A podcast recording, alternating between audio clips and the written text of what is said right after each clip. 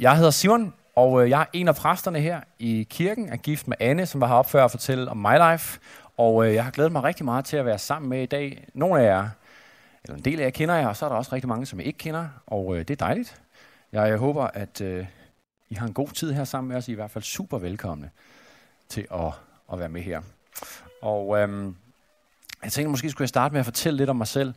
Og så... Øh, tænkte jeg at fortælle noget, som jeg er rigtig glad for selv, eller faktisk, men det er faktisk min kone, som er allermest glad for det, og det er nemlig, at jeg i onsdags har fået kørekort. Så ja, tusind tak. I kun, det var kun andet forsøg. Så øhm, der var lige noget med den der blinde vinkel første gang, min første prøve, så det, lad være med at ligge i min blinde vinkel, hvis, hvis I kører ud på ringvejen. Det vil jeg nok anbefale jer. Ej, jeg tror faktisk, jeg synes på en eller anden måde var, det, var pengene godt givet ud, fordi jeg, har, jeg synes virkelig, jeg lærte det der, for det er faktisk lidt ubehageligt når der så lige er en. og man er på vej til at køre ind i ham. Så det gjorde jeg så ikke helt. Jeg nåede selvfølgelig at bremse og sådan noget. Og, øh, ja, det var det om mig. så det, det siger måske forhåbentlig ikke alting om mit liv, men en lille smule i hvert fald. Øhm, det, som det skal handle om i dag, det er, at vi er i gang med en serie, som vi har kaldt for En ny virkelighed øh, som vi har haft fokus på her de sidste par søndage, vi har mødtes, også kommer til at fortsætte med de næste par søndage. Og det handler om, hvordan at Gud han kalder os ind i en helt ny virkelighed. Øh, og jeg skal måske lige forklare, det er ikke sådan et åndeligt parallel univers, sådan et, øh, hvor man sidder og mediterer, og så er man sådan væk på en eller anden måde. Men faktisk, det er faktisk i virkeligheden meget, meget, meget konkret. Det handler om, at det er lige her, og det er lige nu. Det er faktisk en ny måde, kan man sige, at være til stede på her i verden. Det er en ny virkelighed, som er præget af kærlighed, af fred, af forsoning og af glæde. Og det er den virkelighed, som Jesus kalder for Guds rige. Og øh, Jesus han snakkede rigtig meget om Guds rige. Det var faktisk hans hovedbudskab, mens han var her på jorden, mens han var menneske. Og det var hans mission at fortælle om det og proklamere, at Guds rige var kommet nær, og samtidig også at demonstrere det. I det, at han mødte mennesker, han forvandlede deres liv, han helbredte dem, han genoprettede dem. Øhm, Guds rige er kommet nær. Det var det, der var hans hovedbudskab. Det proklamerede Jesus. Og det betyder kort og godt, det her med, at Guds rige er kommet nær, at Guds store genoprettelsesplan for hele verden er begyndt. Fordi Gud har nemlig en plan, og har faktisk tænkt sig at genoprette alting. Alt det, der er gået i stykker, sådan som det var skabt til at være, sådan som han havde tænkt sig, det skulle være fra begyndelsen af. Øh, Gud han skabte nemlig en verden, som var god. En verden, som var fyldt med kærlighed, fred og glæde, frihed, kreativitet og eventyr. Og øhm, Gud han lagde faktisk rigtig meget af hans eget væsen ned i os. Det ved jeg ikke, om I har tænkt på, om du har tænkt på. Der står, at vi er skabt i Guds billede, og det er fordi, vi er skabt med to helt specielle evner, nemlig evnen til at elske og evnen til at skabe, ligesom Gud selv. Men der var det her med, at øhm, det her med at skabe, der kan man jo vælge, hvad vi så vil bruge det til. Fordi Gud han skabte os nemlig, fordi han er en, en Gud, som virkelig længes efter fællesskab. Han er en Gud, som både er i fællesskab med sig selv, men som faktisk også længtes efter at have fællesskab med flere. Det var derfor, han skabte os mennesker. Og derfor, netop for at kunne have det fællesskab med os, for at det ikke blev sådan tvunget, sådan robotagtigt, så blev vi også skabt med en fri vilje. Og derfor så har vi en fuldstændig fri vilje til, om vi vil gengælde Guds kærlighed, og hvad vil vi bruge de her evner, vi har fået af Gud til, om vi bruger bruge dem til at skabe godt, skabe ting, som er gode, smukke, øh, som giver noget godt til den her verden, eller vi bruger dem til noget, som er det modsatte. Øh, prøv at høre en gang her, hvad Jesus han siger i Johannes evangelie kapitel 8. Det er noget af det, som det skal handle om i dag.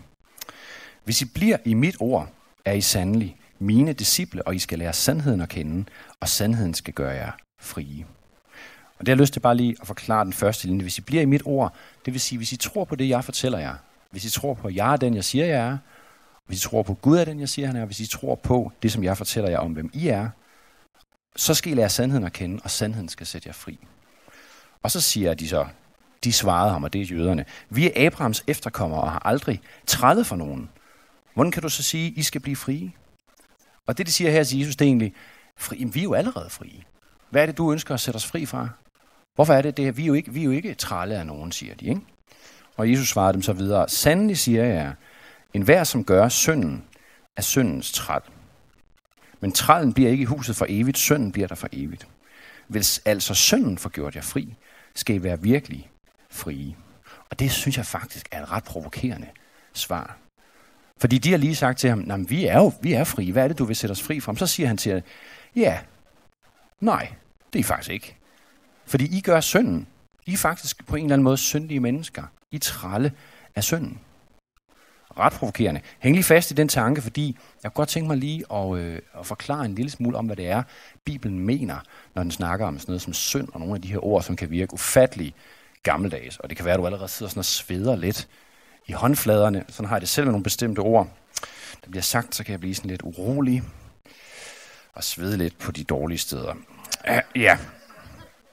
Øh, Bibelen, den her bog, den fortæller en historie, øh, som jeg sagde før, om en Gud, som er kærlighed, og som derfor skaber os med evnen til at elske, øh, fordi han ønsker at have fællesskab med os. Som sagt, som jeg også fortalte, så kan vi vælge, hvad vi vil gøre med den frivillighed. Vi kan vælge, om vi vil elske ham tilbage, eller vi kan vælge at sige nej tak.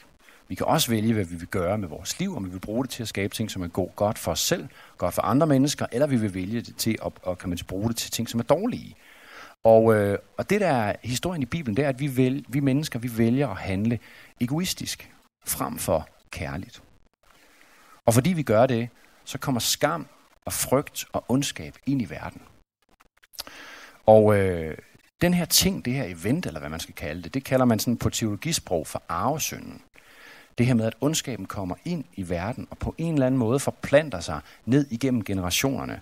Fra far til søn, fra mor til datter, og på den måde infiltrerer hele verden og hvert eneste menneske.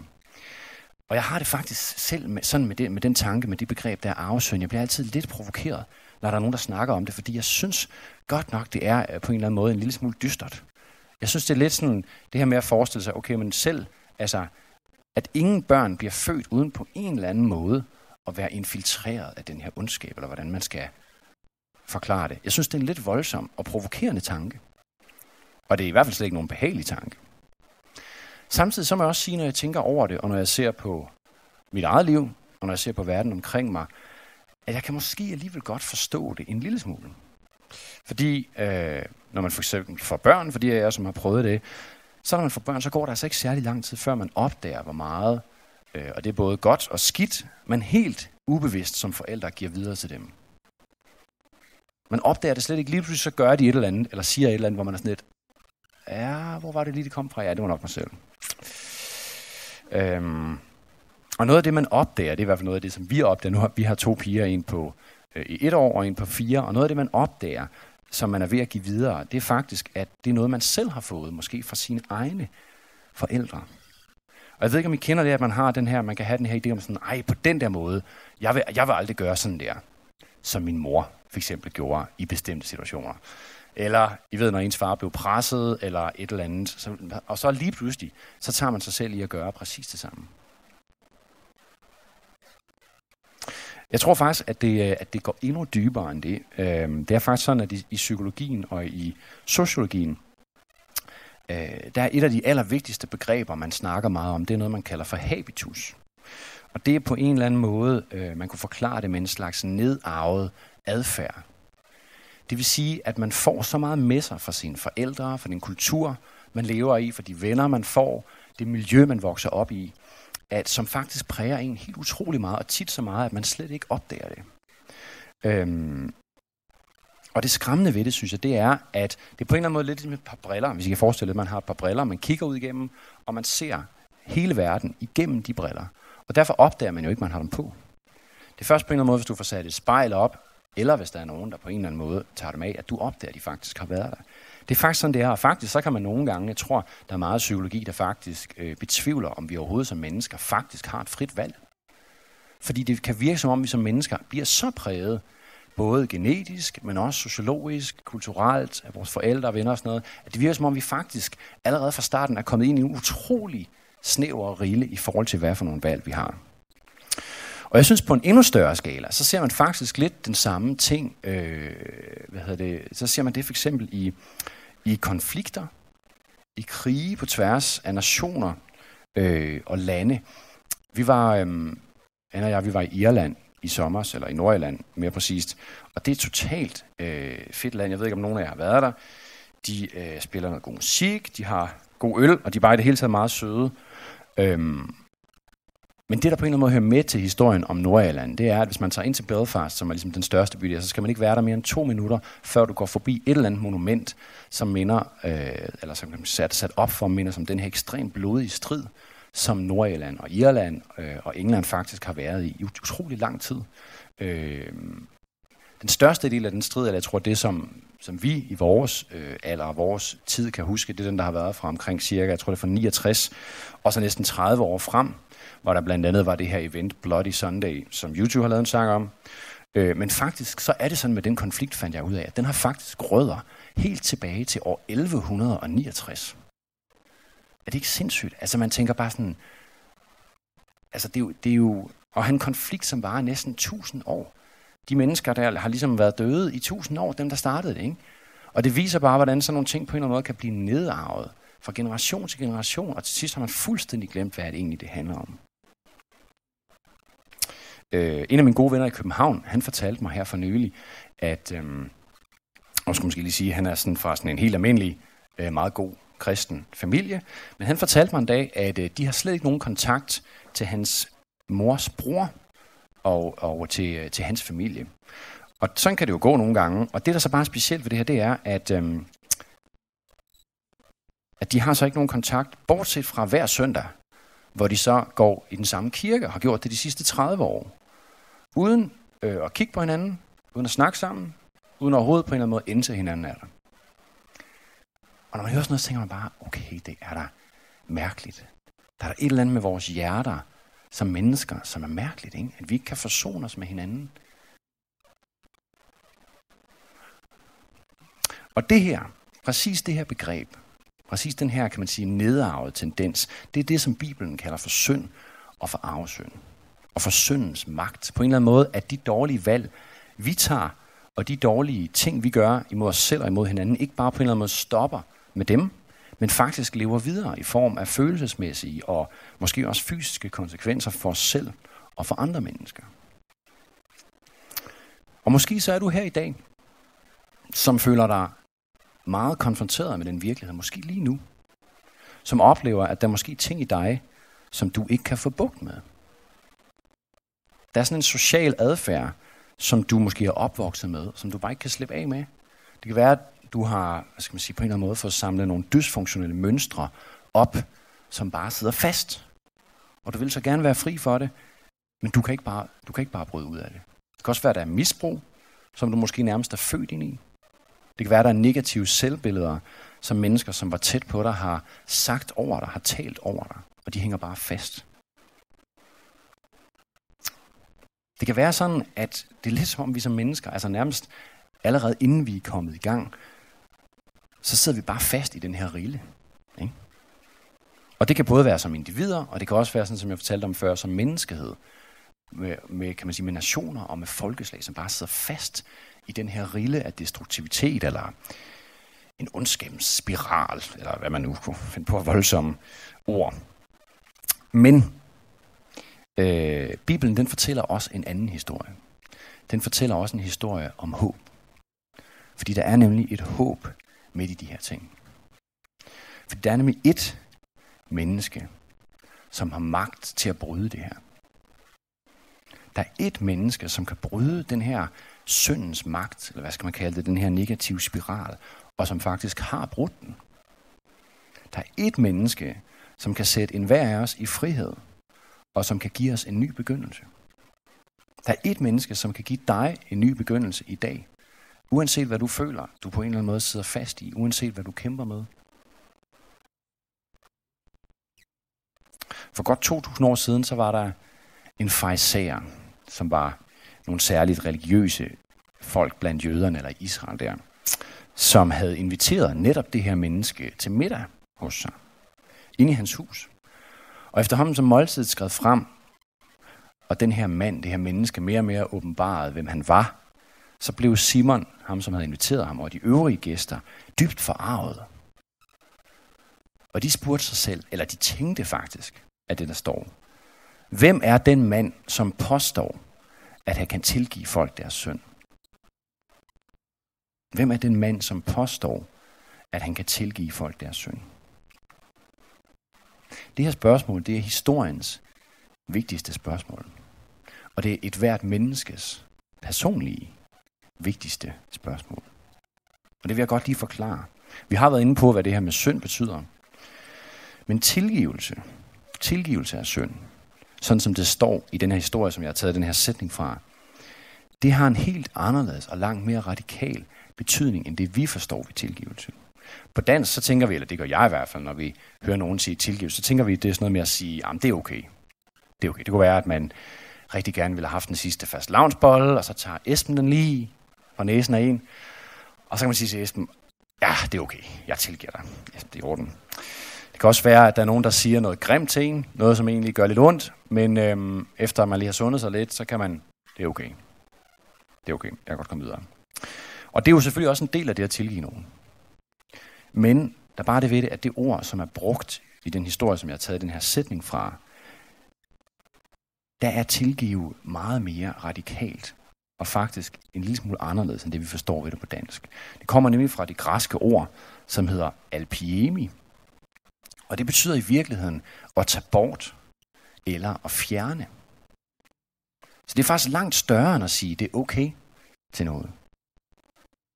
Fordi i virkeligheden, så skal det her spørgsmål, øh, hvem er den mand, som påstår, at han kan tilgive folk deres synd. Det skal i virkeligheden forstås sådan her. Hvem er den mand, som påstår, at han kan tage vores synd væk? Hvem er den mand, som påstår, at han en gang for alle kan fjerne alt det dårlige, vi har gjort, og som andre har gjort imod os? Hvem er den mand, som påstår, at han kan bryde med den destruktive spiral af dysfunktionalitet en gang for alle? Sidste gang vi mødtes øh, her på Starkladeren for 14 dage siden, der fik vi om aftenen en mail fra en her i kirken, som havde oplevet et meget stærkt møde med Gud den eftermiddag.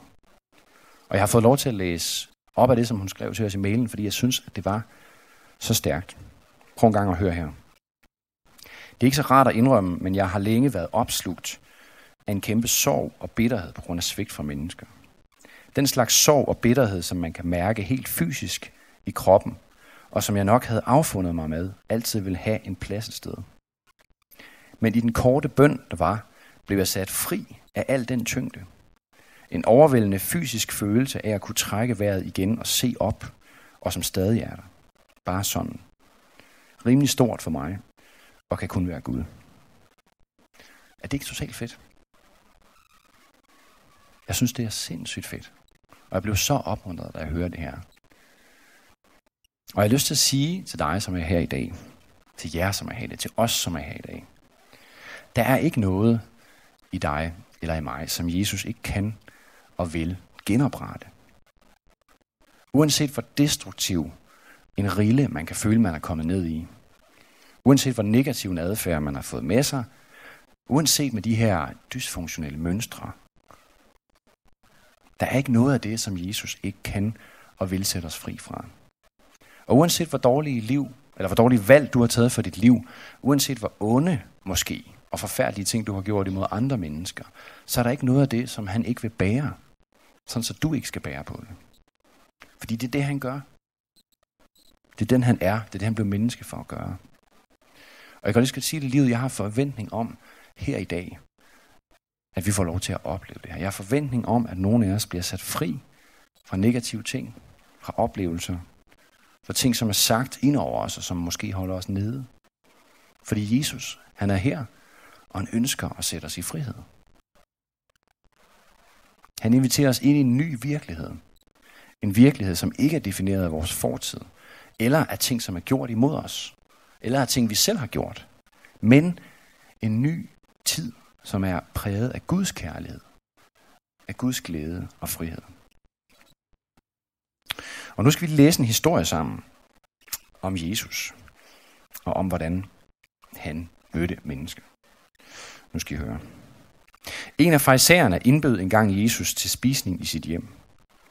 En kvinde fra gaden, en prostitueret, fik at vide, at Jesus var taget ind for at spise hos farisæeren, og hun gik derhen med en alabastkrukke fyldt med aromatisk olie. Da hun var kommet indenfor, knælede hun stille ned bag Jesu fødder og begyndte at græde. Hendes tårer faldt på hans fødder. Med sit lange hår tørrede hun dem, kyssede dem og hældte den aromatiske olie ud over dem. Da fariseren, som havde indbudt Jesus, så, hvad kvinden gjorde, tænkte han ved sig selv, det her viser, at Jesus ikke er en profet fra Gud. Ellers vil han være klar over, hvad det er for en slags kvinde, der rører ved ham. Han vil vide, at hun er prostitueret. Simon, sagde Jesus, jeg har noget, jeg gerne vil sige til dig. Hvad er det, mester? spurgte fariseren. Der var to, som skyldte penge til den samme mand. Den ene skyldte 500 denarer, mens den anden kun skyldte 50. Ingen af dem kunne imidlertid betale deres lån, så manden eftergav dem begge, hvad de skyldte. Hvem af de to tror du var mest taknemmelig? Må dog ikke det var den, som fik eftergivet mest, svarede Simon. Jo, du har ret, sagde Jesus. Så vendte han hovedet mod kvinden og fortsatte, Simon, har du set, hvad den kvinde har gjort? Da jeg kom ind i dit hjem, sørgede du ikke for vand til mine fødder.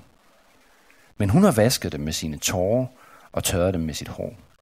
Du gav mig heller ikke det sædvanlige kys på kinden til velkomst, men hun bliver ved med at kysse mine fødder. Du kom ikke med olivenolie til mit hoved, men hun kom med aromatisk olie til mine fødder.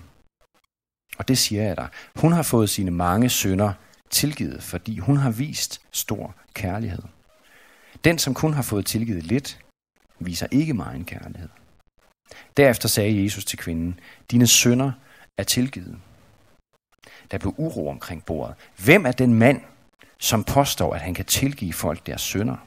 sagde de andre gæster til hinanden. Men Jesus fortsatte henvendt til kvinden. Det er din tro, der har frelst dig. Du kan gå nu med fred i hjertet. Nogle gange, når man læser noget i Bibelen, så kan der ske det, at det er som om, man bliver taget ind midt i historien. Og man får lov til at se og føle og opleve det igennem en af karakterernes øjne. Og øhm, da jeg læste den her historie for, jeg tror det er et par år siden, øhm, så skete det for mig, at jeg fik lov til at opleve den her scene, eller kan man sige det her drama, igennem kvindens øjne. Og jeg kan godt tænke mig at bruge den sidste del af den her tale på at tage jer lidt med ind i den oplevelse. Så jeg vil genfortælle den her historie fra kvindens perspektiv. Og øh, du er velkommen til at lukke dine øjne, hvis du er den type, som ligesom sådan, jeg ved, kommer lidt bedre ind i det. Og øh, så vil jeg gøre det.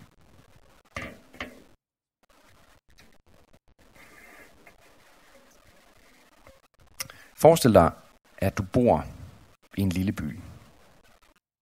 Du bor alene helt i udkanten af byen, eller måske endda lige udenfor. Du har ikke nogen venner, men alligevel ved alle, hvem du er.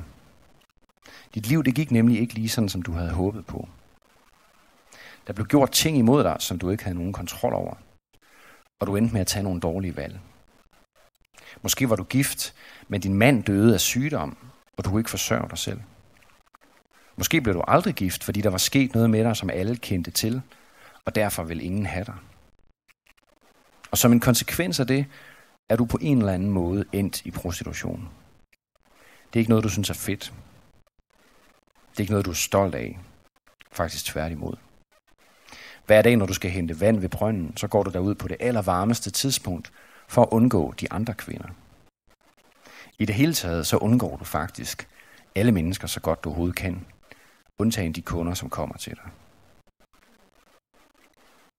En dag hører du larm og tumult inden fra torvet sidst på eftermiddagen.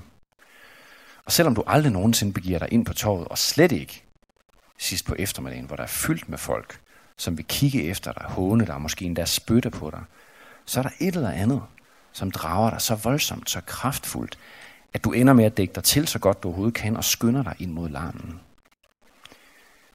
Midt på torvet sidder der en mand, som snakker om noget, du ikke forstår. Og på trods af alle dine instinkter og al din frygt for andre mennesker, så bevæger du dig tættere på ham igennem menneskeskaren. Måske når du helt frem til ham, og han tager dig i hånden. Eller måske kommer du bare så tæt på ham, at du kan se ham ind i øjnene på afstand. Men uanset hvad, så sker der noget helt mærkeligt, da du kigger ind i hans øjne. Der sker noget, som aldrig før er sket i dit liv. For da han kigger på dig, føler du dig ikke fordømt. Du føler dig ikke afskyet. Du føler dig ikke engang forkert. Du føler dig elsket. Men det var kun et sekund, for nogen har genkendt dig og begyndt at råbe af dig og skælde dig ud og skubbe dig væk og ned på jorden. Og du ender med at kravle ud igennem menneskemængden på dine hænder og fødder. Helt beskidt med din kjortel i laser kommer du rystende hjem. Men på trods af alle de vrede råb, på trods af de voldsomme skub, deres hånlige spytten, er du slet ikke trist. Er du slet ikke ked af det. Du indser slet ikke dit turrevne tøj og dine blødende knæ. Det eneste, du kan se for dig, er mandens øjne. Det eneste, du kan mærke, er den følelse, som du har fået indeni. En følelse af lethed. En følelse af boblende glæde. En følelse af værdi. En følelse, som du aldrig før nogensinde i dit liv har oplevet. Og der går ikke mere end to minutter, før du bliver klar over, at du er nødt til at finde den mand igen. Med det samme, uanset hvad det kræver. Så du løber afsted ned mod torvet, men halvvejs på vej derned går det op for dig, at du er nødt til at give den mand noget. Du er nødt til at give ham et eller andet, for du ved ikke, hvad du skal sige til ham. Så du løber tilbage igen og tager alle de penge, som du har tjent på dine kunder de sidste par år. Dem alle sammen og løber hen til ham, som sælger de fineste og kostbarste olier i byen. Og du bruger alle pengene og køber den dyreste olie, du har råd til, og løber så afsted ned til torvet for at finde manden. Men da du kommer frem, er han væk og ingen ved, hvor han er gået hen. Slukket og går du hjem af med olien i krukken. Men da du næsten er hjemme, hører du nogle mænd sidde uden foran et hus og snakke sammen. Og de snakker oprevet om en Jesus fra Nazareth, som fortalte utrolige historier om Guds rige på torvet, og virkede som en mand af folket, og du kan mærke, hvordan håbet og den uforklarlige glæde i dig igen blusser op. Men pludselig lyder mændene skuffede og snakker om, hvordan den mand, som virkede som en af dem, som talte deres sprog, nu var taget til middag hos farisæeren Simon. Og straks falder håbet voldsomt i dig igen. For du ved godt, hvor farisæeren Simon bor. I den helt anden ende af byen, i den fine del, hvor kun farisæerne og den religiøse elite bor. Sidst du var der, var der du som en lille pige ved en fejl forvildede dig ind. Men samtidig så ser du hele tiden mandens blik for dig. Og det er som om, du ikke har noget valg. Du er så draget af ham, at alt andet er ligegyldigt, og du giver dig afsted med din krukke. Da du kommer hen til fariserens hus, løber du ind ad døren og ser manden sidde ved bordet ved siden af fariseren, Simon. Du går hen til ham, og præcis som du havde forudset, kan du ikke få et eneste ord frem, men begynder bare at græde. Og det er som om, at i hver eneste tårer, som løber ned i din kind, er alle de ord, som du ikke kan sige. Som om hver eneste tårer rummer en af dine historier. Alt, hvad du har gjort. Alt, hvad der er blevet gjort imod dig. Al din frygt. Al din smerte. Al din skam. Og som tårerne og historierne, en efter en løber ned af dine kinder og lander på Jesu fødder, er det som om, at du slipper dem. At de mister sit tag i dig. Og du føler dig lettere og lettere. Det er ikke som om, de forsvinder fuldstændig, men det er som om, de ikke ligger på dig som en byrde. Som om al smerten, al frygten og al skammen forsvinder. Som om det bliver båret af en anden. Som om det ikke længere er din byrde at bære. Manden gør og siger ingenting, men lader dig bare græde ud. Og da der ikke er flere tårer, og du stadig ikke ved, hvad du skal sige, bøjer du dig ned og helt uden at tanke på, hvor skamfyldt det er for en kvinde at slå sit hår ned, løsner du hårbundet hårbåndet og tørrer hans fødder med dit hår. Du kysser hans tørre fødder, og derefter tager du salven, som du har betalt så utrolig dyrt for med din krop, og hælder den ud over hans fødder, for du tør stadig ikke at kigge ham i øjnene. Og som du langsomt gnider hans fødder helt ind i salven, er det som om, at alt det, du har måttet gøre med din krop, og som er blevet gjort imod dig for at tjene de penge, bliver hævet ud af dig, som nåle ud af en nålepude. Det gør ondt, men det føles alligevel utrolig godt. Og til sidst tager manden din hånd, rejser dig op, kigger dig ind i øjnene og siger, dine sønder er tilgivet. Men det ved du allerede. Og du kigger ind i hans øjne så lang tid du kan, indtil du til sidst må slå blikket ned. Du går ud af stuen med hovedet bøjet, imens du ved, at fra nu af vil ingenting være det samme. Og du træder ud af døren til fejserens hus og ud i en ny virkelighed.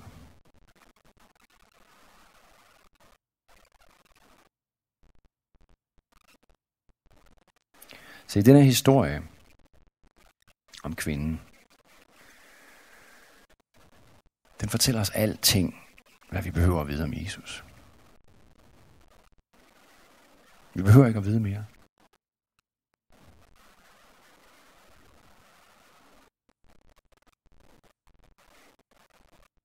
Og enhver af os, eller i hvert fald mig selv, jeg kan ikke tale på dine vegne, er som den her kvinde.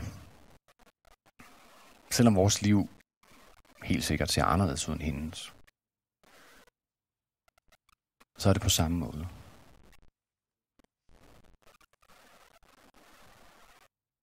Jesus han blev menneske for at bringe Guds rige nær, for at bringe det til dig og mig. For at begynde Guds store genoprettelse af alting. For du og jeg kan blive genoprettet af mennesker.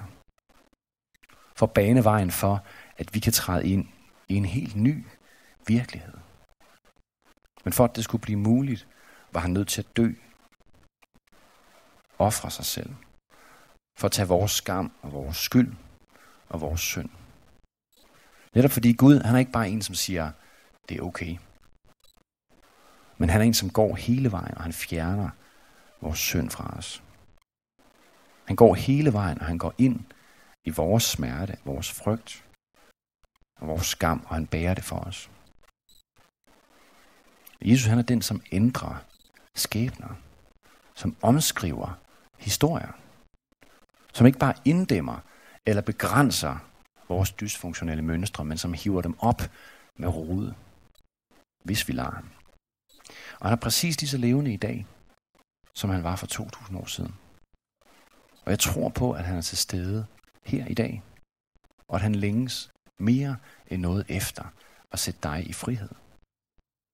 Han længes efter at bære dine byrder. Efter at give dig en ny begyndelse. Og hjælpe dig med at træde ud i en ny virkelighed. Nemlig hans virkelighed. En virkelighed, hvor det ikke er øje for øje og tand for tand. En virkelighed, hvor vold ikke avler vold. Og en virkelighed, hvor man ikke bliver holdt nede af de ting, som er blevet gjort imod os.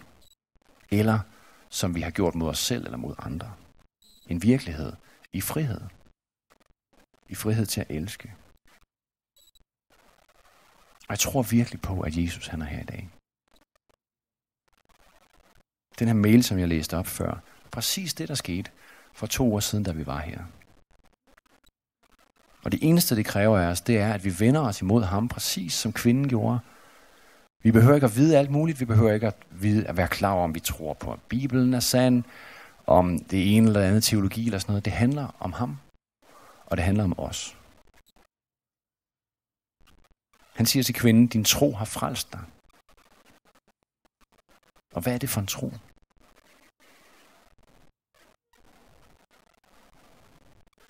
Jeg tror, at hendes tro, det er, hun er klar over hendes eget liv, og hun er klar over, at hun har brug for, at der sker noget. Hun har brug for, at Jesus gør noget. Hun har brug for, at Jesus bærer de ting for hende.